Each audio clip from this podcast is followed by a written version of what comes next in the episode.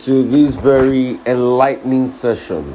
And this is a very powerful series. And I just want to bless the name of God for what He's been doing in the lives of all of you watching this uh, radio broadcast that is so powerful, that is changing lives one step at a time, and is transforming the prospect of a lot of people. Today, I'm going to be talking about something very powerful, and it's going to be a series. And it's going to be a series that will characterize the essence of your life and yourself. You see, if you do not understand self, your life will be a perpetual disaster. The reason why a lot of people's lives are in perpetual disaster today is because they do not even understand where their problems are coming from. And when you don't understand yourself or where your problems are coming from, then you start to blame everybody else but yourself for where your problems are coming from. And the truth is, it is understanding self that can bring about personal liberation in the affairs of man. When you don't understand self, you understand hypocrisy. You understand delusion. You understand misnomer. You understand pain. And when you understand pain, you become a giver of pain to others. Have you ever wondered why a lot of people give pain to others? It's because they don't understand themselves and all they understand is the pain that was given to them in their past and today they have become the largest donor of pain to others. Have you ever understood why politicians give pain to others? Why human beings are greedy? Why human beings are selfish? Why the heart of man is inherently wicked? Is because to a large extent human beings do not understand self. And when you don't understand self, you can't give joy. All you will give is pain, all you will give is disaster, all you will give is hopelessness, all you will give is strife, and you will never give anything befitting to your generation in understanding yourself, you need to ask critical questions. Where did you come from? There are a lot of you listening to me today, you don't know your father. You don't know your mother. For the fact that you do not know your father, you do not know your mother, there is an inherent disconnect in your life. But the good news is, this message will help you understand that it is not the end of your world. There are lots of you, you don't know your father. And see, it's not that when I say you don't know your father, it means that you might not have met him. You met him, oh, you live with him. He paid your school fees up to university level. But you don't have a relationship with him. There are a lot of you listening to me. And that's why, please, when I open up the phone lines on 0818 099 I want to talk to you. Call me up. You don't know your father. You never had a relationship with him. You enjoyed his money, but that was just it. You see, if you don't know your father, it will be hard for you as a father now to know your own son. Except you make the conscious efforts that you want to know your own son and you want to have a relationship with your family. So, the reason why you are struggling to know your own son today is because you do not know your father. And you were not taught how to have a relationship. And that's why you did the things you did. That's why you thought that womanizing was the solution. So, in a bid to be able to get validation, you slept with every woman possible. You had over 10 children from different baby mama. But if only your father had knew better, your life would not be this way. You see, this thing You are wondering why some of our politicians are acting the way they act. The question is do some of them truly have relationship with their parents? In understanding yourself, you must understand where you come from.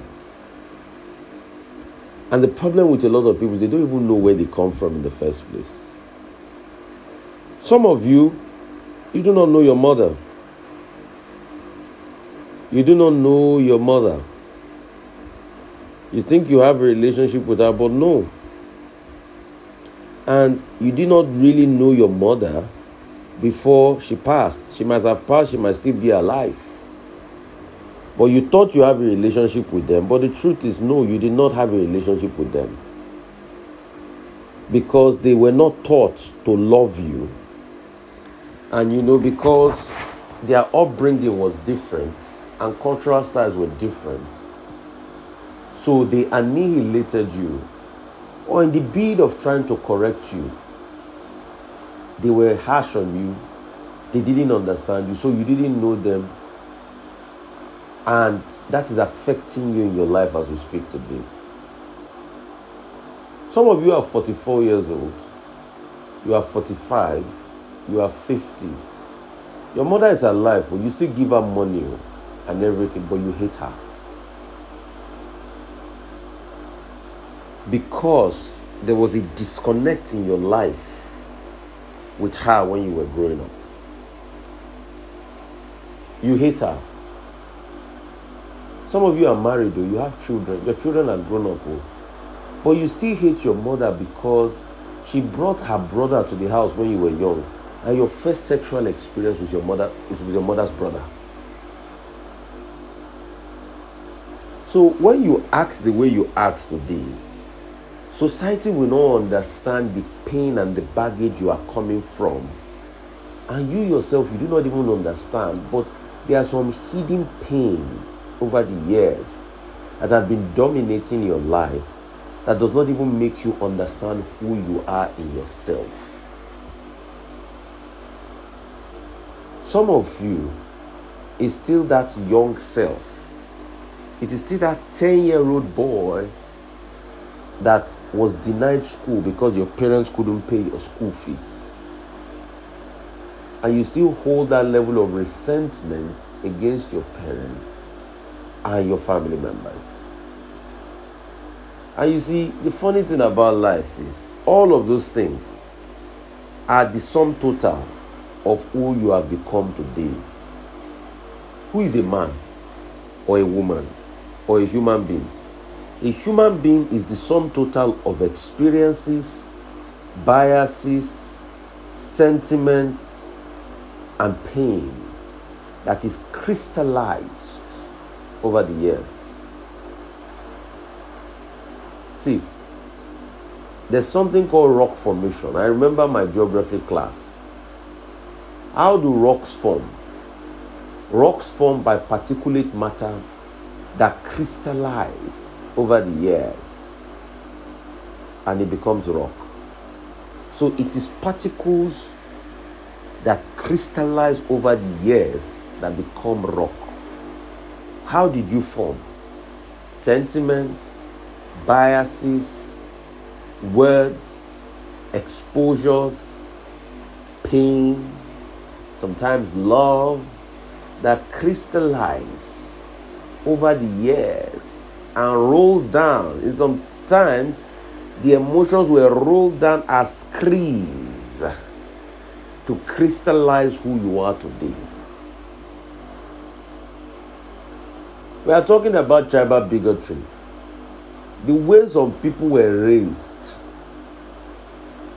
it is so hard for them, Or unless you break the yoke, to be able to love their fellow member of another tribe. I have had a lady tell me that I can't date you because you are Yoruba. And you see, when you told me, I started interrogating how she was raised. So you see, when people say some things, do not get offended that much. You need a particulate matter of understanding to be able to understand where they are coming from. A lot of people are not coming from where you are coming from. I've heard women say, Oh, Rufai, you are a very soft, caring, loving man. That if I've not seen a man that can slap me or beat me or correct me, then ah, I don't like men like that. You are too soft for me. It's because their mental faculty have been damaged not to be able to receive love. And that's why they feel that men that are kind, that are, you know, responsive to their stimuli of pain are bad for them. It's just like some Nigerians. If they even see a good leader that is caring, that feels their pain, some of them will not still vote for him because their mindset has been conditioned that it is only strong, brutal men that should be leaders. And you know where the conditioning started from? It started from the long military mindset we have in Nigeria. And that's why you see people say, oh, you want a strong leader. What is a strong leader? A strong leader is a man that has a conscience for the population and does things that will benefit his population. But what is the definition of a strong leader in Nigeria? A strong leader is a man that can brazenly do evil and get away with it without a recourse to public accountability. And where did we get this mindset from? Hitherto, over the years, through military reign, we have developed a bad perception and a mindset that a leader must be able to subjugate his people and shout down at them and not give them anything productive and expect them to heal him every time. In fact, how does he achieve this? Sometimes he will coerce them. What do they call coercing? He will shut up the media and say the media must not say anything. You know, there was a former military leader in this country, and I was talking to my friend that was an editor, an older friend, he's in his close to 80 years of age now. He used to be the editor of a national daily then. And he said the military leader called him and told him that why did you put a picture of me frowning in the newspaper? Why did you put a picture of me frowning in the newspaper? And he said, if you do not remove that picture, you will lose your job. So you see, leaders that were so concerned about either they were, it was not that they wrote any evil story or negative story against him. But we had leaders then that were so concerned about how they were smiling or frowning in the newspaper. And those are the people that led Nigeria in the past. So we have come from that mindset, and that's why when even people now see a new form of leadership that is caring, that is compassionate, there's still a level of Stockholm syndrome that a lot of people do not understand. So they say, I would rather go to the things I know, which is leaders that is always beating people, hurting people, you know, seizing business licenses and doing all sorts. And that's why you see it will take a lot of renewal of mindset to be able to change the mindset. And that's why you see the reason why corruption even thrives in this society is that society permits it to. Because you see, people came from a mindset that, oh, people can be corrupt, leaders can be corrupt, no big deal. Ah, there was a top leader, military officer during the military, that when his mother died, he put a newspaper caption that, Mom, you died at the right time. Because he was a top officer to the extent that all the government largesse to bury his mother, he knew the government was going to bury his mother.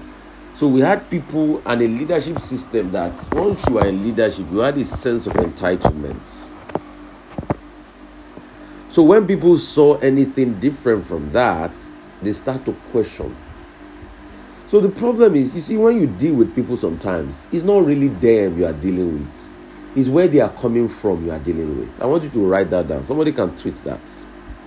When you deal with people, eh, it's not really them you are dealing with it is where they are coming from. And I would like my operator back there to be able to change the title of this message to Impact with Rufai Understanding Yourself. It's a very powerful message. And please share this message, let it go viral because a lot of people need it. Impact with Rufai understanding yourself. Mr. Operator, back end of YouTube, put it there, please. You see, because if you don't understand yourself, you don't understand your biases, you will not know why you act the way you act. Some of you, no matter how good the man is, you will never marry him. It's if it's not that man that shouts for you. In fact, some people have been so emotionally bastardized that they will say, when a man shouts on me is my love language. If a man has not screamed on me or mistakenly slapped me, I don't feel like I love him. I don't like soft men. No, too soft. See, how can a man be mushy, mushy, mushy? Why will a man be kissing me in the morning, kissing me in the afternoon, taking care of my needs? No, no, no. I like a man that will tell me, go to the kitchen and make food for me 1 a.m. in the morning. That's the kind of men I like. So it's not your fault. It's not that you really like those kind of men. It is the kind of men you saw growing up. And that was your understanding of men.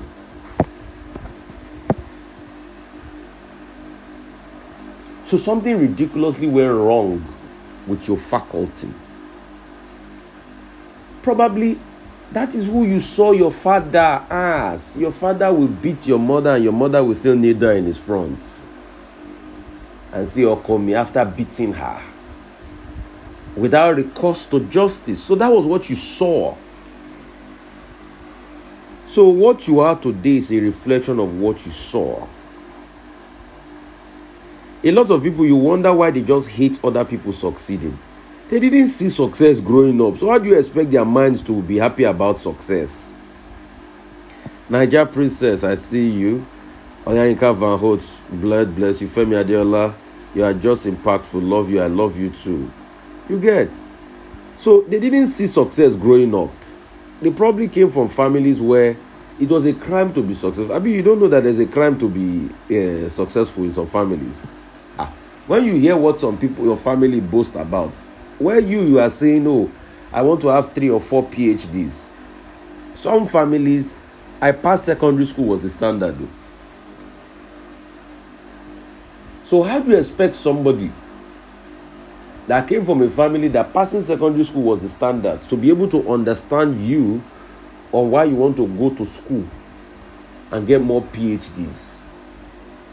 When secondary school was the standard. And the very funny thing about life is that both from you that came out of a good home and from you that came out of a K-leg home, all of you meet in the marketplace called life.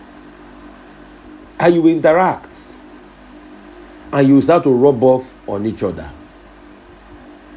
So the sentimentality of the past of that person, the street mindset, the mindset of stealing some people have that all they ever got as a child was to steal. That will now rub off on you that have a street mindset. And if you are not careful, it will now depend on the level of conviction of the influence of your upbringing. Because you see, if a street boy is not careful, or he can rub off on a good boy and turn a good boy into a street boy so easily. And that's something called impact threshold. How much threshold of impact does he have? If a very loving husband is not careful. In a bid to be able to satisfy his wife that all she knew was beating, beating, beating, the day he slaps his wife the first time, after she frustrates him to slap her, which we all condemn, and the wife say, Yes, and I respect you more because you slapped me. He will see it as a norm to keep slapping the wife. Oh. And you see why Nigerian society is bad today. It is that the corruptive, perverted bad influence have become the dominant influence. Evil politicians stealing ballot boxes have become the dominant influence. See, A lot of people refer to the 1983 elections as the first assault on the mentality of Nigerians. You know, that was the first election that there was brazen rigging in modern times that people saw. And a lot of people couldn't understand it then, but the truth has to be said. See, when that happened, eh, a lot of people couldn't understand it. But because there were no consequences to the action, it now became a norm. So, if actions and way of raising people are not checked and reinforced with good character traits, evil, bad systems can easily become a norm. How did good values erode? See, Africans were never born with bad values. Oh. Hope you know that. When you go and check the historical antecedents of the African society, African society was a very cultured, disciplined society where there were repercussions for actions. If you did evil, you got the repercussion. Go and check all the Yoruba plays of old and the Igbo plays, the likes of Arelu and all of that. There was a repercussion for actions. And that was how our societal values were passed across. Go and look at all the tortoise story. All the tortoise story. Ìjàpá tìrókò ọkọ yán níbo. Ìjàpá tìrókò ọkọ níbo. You will see that at the end of the tortoise story, they were used to tell a lesson how tortoise got into trouble and how there was repercussion. And that's how we were raised. I remember my mom was a very good storyteller. You know, sometimes I still think of starting up a story club in honor of my mother. I have very dear parents, and God bless their soul. My mom told me one particular story of the tortoise. She had all the tortoise stories. I don't know how she got all of them. So she said the tortoise and the dog were very good friends during the time of a famine. And there was hunger in the land. But apparently, the dog had gone to heed his mother up high up in heaven. So anytime the dog needed food, the dog will go and sing a song and say, ìyá ìyá ta kùn wálẹ̀ o àlìjọ́njọ́n kíríjọ́n gbogbo ayé pa yèyé rẹ̀ jẹ àlìjọ́njọ́n kíríjọ́n. So the mother of the dog will send a rope down and the dog will climb up to heaven and it will eat and it will have a feast and it will go back to earth. Then the dog had a very cunning friend named Mr. Tortoise, Japati Roko Okoyonibo. And this cunning friend was always asking the dog that, ah, all of us, when the famine started, we all ate our mothers. Why is it that you were becoming you are becoming fresh every day and everybody is becoming shrinking? The dog will not want to tell. But after the tortoise pestered so much, the dog finally said, Okay, you are my very good friend, let me help you out. So he went somewhere and he took the tortoise along with him and he sang the song ìyá ìyá tán akùn wálẹ̀ o àlìjọ́njọ́n kíríjọ́n gbogbo ayé pa yèyé rẹ̀ jẹ àlìjọ́njọ́n kíríjọ́n ajá nìkan ló wá kù o àlìjọ́njọ́n kíríjọ́n so the rope will come down. So the dog went up with the tortoise this time. And when they got up the tortoise the dog's mother was very upset. And said ah why would you bring tortoise that we know is antecedent as a cunning man and all of that? I'm going somewhere with this story. Just to tell you how, based on the fact that we had values in our Yoruba, Igbo, and every society, but deliberately we eroded the values because of our political gains. And the mother reluctantly allowed the tortoise eat. So a couple of times the dog will bring the tortoise, and the mother will always call the dog by name. I warn the dog, be careful of this, your bad friend. I don't trust tortoise. So it got to one stage. The tortoise now wanted to be a hero of the society. He now called all his own crew. And one day, and he said, he now sang the song at the meeting point without the dog being there. And I said, Ya yata kunwale ali John John Kiri John. The mother dog looked and heard that. I said, This is not my vo- my son's voice. Ya yata kunwale ali John John Kiri John gbogbo ayé pa The mother looked and said, This is not the voice of my son, the dog. So reluctantly, she let down the rope. And when she let down the rope, she saw that while the rope was being pulled up, it was almost breaking. That then she tried to peep down and she saw the tortoise and many other animals trying to come up the rope. Then she cut the rope midway, then the tortoise fell and hit his head on the ground. And my mother will always ask us at the end of that story that what were the morals you learned? Dishonesty. Because the tortoise was dishonest not to keep a secret.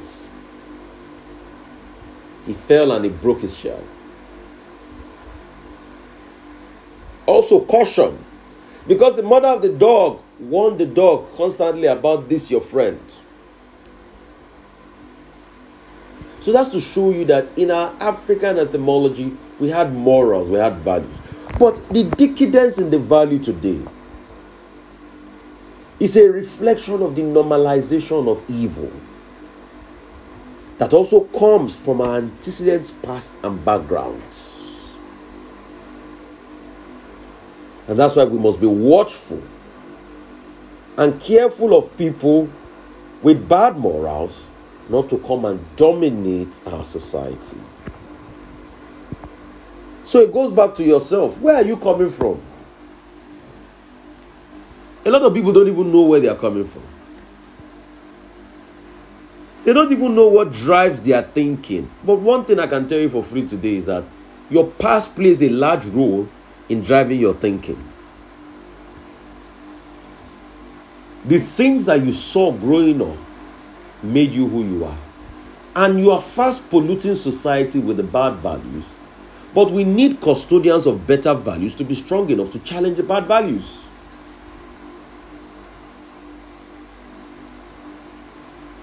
The reason why we have a political class that is largely into corruption and bad governance is a reflection of how our society has evolved. I mean, some people came from good homes that if you brought something to the house, your mother will ask you, Where did you get it from? But it is this same in this same society when mothers used to ask, Where did you get what you got from? Is now a society that we have association of Yahoo mothers.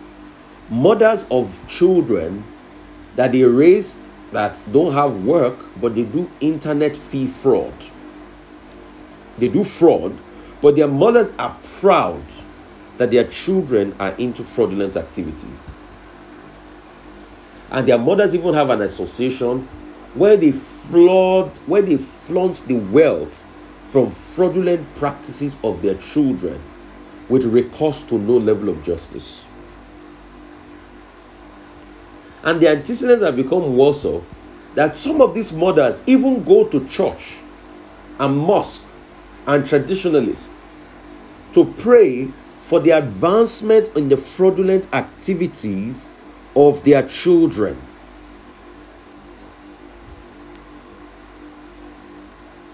And that's the society we build. So, you see, when we are quick to blame the leadership, are we quick to introspect that isn't the leadership a reflection of our own innate societal expressions. Because you see, the mothers of this Yahoo Boys Association are not leaders.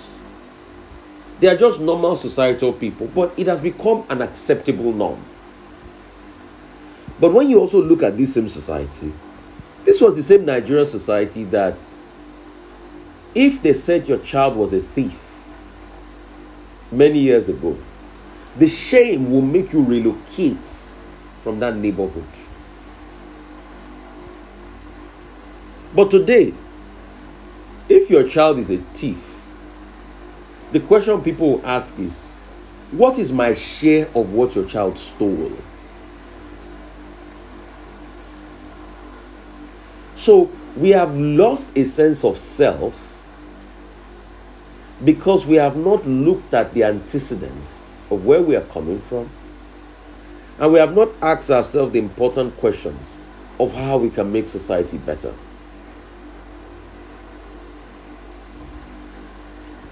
For the fact that you had experiences that were bad growing up does not make it bad. I'd like to challenge your thinking process today by saying that for the fact your father did it when you were growing up does not make it right.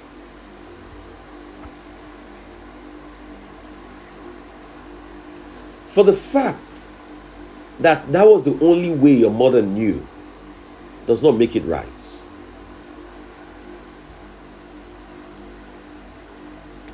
There could have been another way that was better. So we now live in a quandary where our opinions and perceptions are based on the iterations of various pasts. And most of the times, those pasts were embedded in a structural worst case scenario, not best case scenario and it affects your faculty. Even me that I'm talking to you, I'm affected. There are some things Nigeria has done to dilute my mentality. And I'll tell you one of them. I have a very funny habit, which is as a result of abuse. That anytime I go abroad, I am so quick to open tap water to drink. You know why? Because in the last 10 years, I have not seen how feasible it is to be open to be able to open tap water to drink. Because one the quality might not be great. Two the borehole quality might be suspect. Three the water might be bad. Four the water corporation might not give you water. So in my head it has become a luxury to actually open a tap and drink from the tap. But let me also shock you my growing up was not like that. Because my growing up actually was a lot better society. After I went to play or play football, there was no bottled water. I would go to the tap close to my house and drink because it was treated tap and all of that. And I never had typhoid growing up then I would drink from the tap. So, because I have been deluded so much, then now it is a rarity for me to think that taps will ever give me water to drink.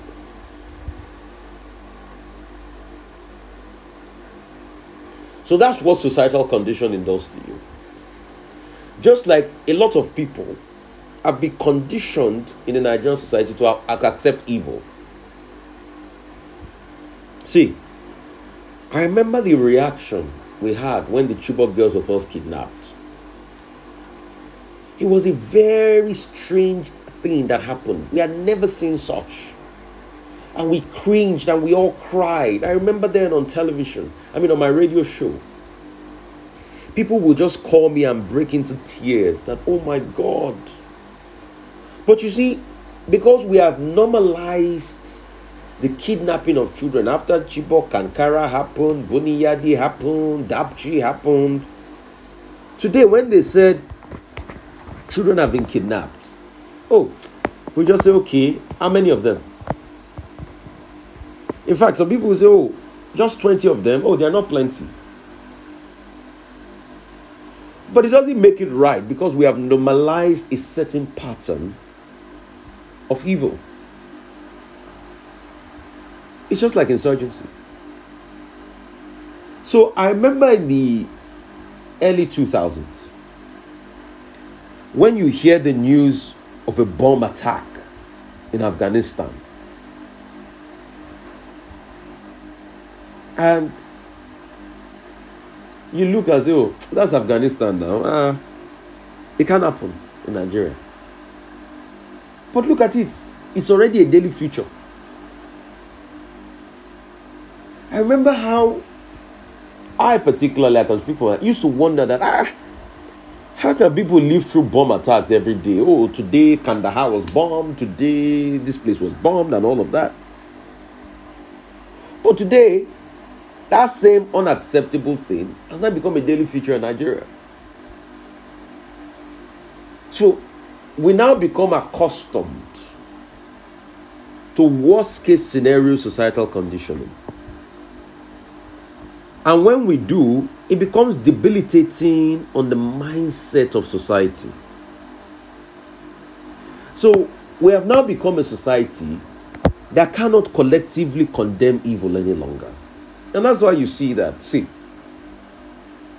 no matter what you say, because societal conditions have become worse, we have become a society where people do not tell the truth and they attack people that tell the truth.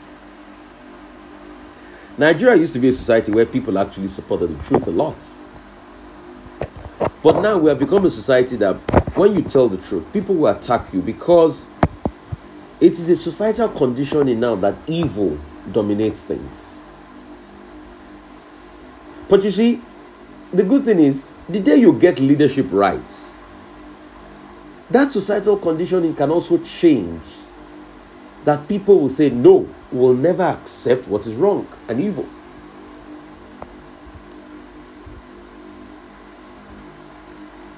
It's a powerful message today. Let me stop here. Let me take a couple of calls. Let me take